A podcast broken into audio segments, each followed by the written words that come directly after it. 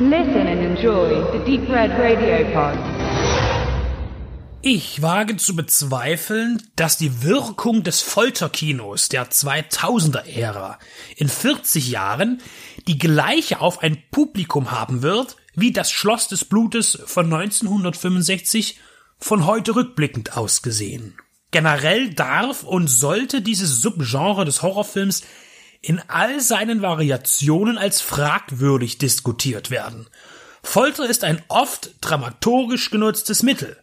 Aus ihr geht Rache hervor oder durch das Aushalten und in Kaufnehmen von Qualen wird die Liebe oder Verbundenheit zu einer Sache verdeutlicht.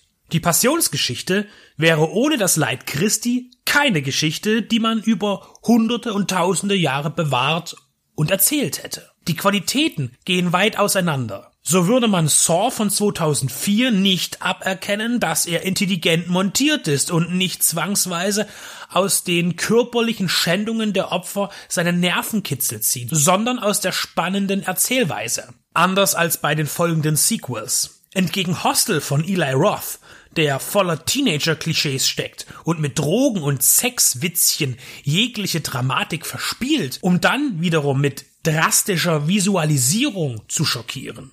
Mag man über die billige Dramaturgie in Hostel bereits jetzt oder einst lachen, so wird man dies nicht tun in Betracht auf seine Folterszenen. Schloss des Blutes ist in einer sogenannten ungekürzten Fassung bei Studio Hamburg unter dem Titel Das Schreckensschloss des scharlachroten Henkers erschienen und bietet eine interessante Basis für eine Studie zum Thema oder zur Bildung einer These. Die Special Edition im Pappschuber enthält alle Sequenzen, die über die Jahrzehnte in verschiedenen Schnittfassungen fehlten oder gekürzt waren. Die italienische Produktion Il Boia Scalato wurde von dem weniger im Film umtriebigen Massimo Popillo inszeniert. Vorerst zum Inhalt. Der bislang anerkannte und höchst effektive scharlachrote Henker steht selbst vor Gericht. Neben den Aufgaben, mit denen er seine mittelalterliche Stellenbeschreibung erfüllt, folterte er auf originelle Weise durch seinen Arbeitsalltag. Und das fällt ihm nun auf die scharlachroten Schuhe. Er soll selbst hingerichtet werden auf so bestialische Art, wie er es seinen zugeführten Kunden erleben ließ. Bevor er stirbt, droht er mit Wiederauferstehung, um Rache zu nehmen. Sein Sarg mit nach innen gerichteten Klingen wird versiegelt. Das Schloss, in dem er residierte, ist seine Gruft und wird verflucht. Jahrhunderte später soll eine Fotosession mit Models und anhänglicher Crew das Siegel brechen und den scharlachroten Henker zurück ins Leben rufen, damit er sein blutiges Werk fortführen kann. Der Plot verdient die Bezeichnung simpel nicht und setzte im vollen Umfang auf die optische Kraft der Gewalt. Und dabei will das Drehbuch mit einem um Attraktionen buhlenden Inhalt fair bzw. entwirren. Es scheint gar nicht so leicht zwischen albernen Witzen, Ansätzen von Slapstick und naiven Chauvinismus und Rassismus eine halbwegs in der Fiktion glaubhafte Handlung zu installieren.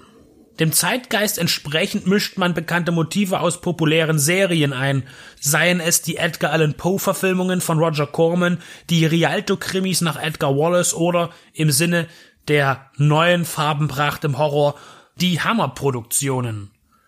Popillo und seine Produzenten, die genau wie er zu denen gehören, die dadurch auffallen, ein sehr kleines Öwe vorzuweisen, setzen voll auf die Kopie und mischen die Inspirationsgrundlagen, bis sie glaubten, dass es nicht mehr auffällt.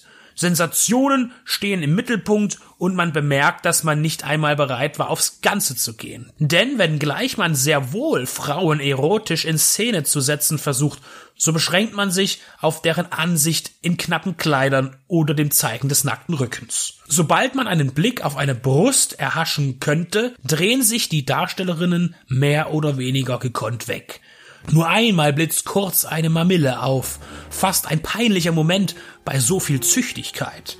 Ob nun wegen der Zensur genauso gewollt oder nicht, aber man trennt explizit sexuelle Reize von Gewalt. Zusammen ergibt diese Kombination den Sachverhalt der Vergewaltigung. Und der ist nur schwer zu ertragen, egal in welchem Genre. Und diese Grenze sollte man auch bei einem so herausfordernden Werk wie Schloss des Blutes wohl nicht überschreiten. Nicht in einem solchen Rahmen. Der mit kindlicher, sabbernder Miene nicht enden wollende Drehkreuze und Streckbänke begafft, nimmt dem Film jeglichen Ernst, was in unserer modernen Zeit dazu führt, dass er mittlerweile ab 16 Jahren freigegeben ist. Fragwürdig bleibt das Genre stets, auch wenn Schloss des Blutes wie eine Parodie aussieht auf das, was später noch folgen sollte, aber im Grunde bleibt es ein Film über einen Menschen, der Menschen aus Lust am Erleben derer Schmerzen quält. Inwieweit das nun in das moralische Bild eines einzelnen Menschen hineinpasst, steht eben für jeden Einzelnen selbst zur Debatte. Das Schreckensschloss des scharlachroten Henkers ist ein Trashfilm, der aufgrund seiner Zensurgeschichte ähnlich wie andere auch zu einem Kultstatus gelangt ist. Studio Hamburg widmet der ungekürzten Fassung eine Special Edition, die irgendwie zu ihm passt.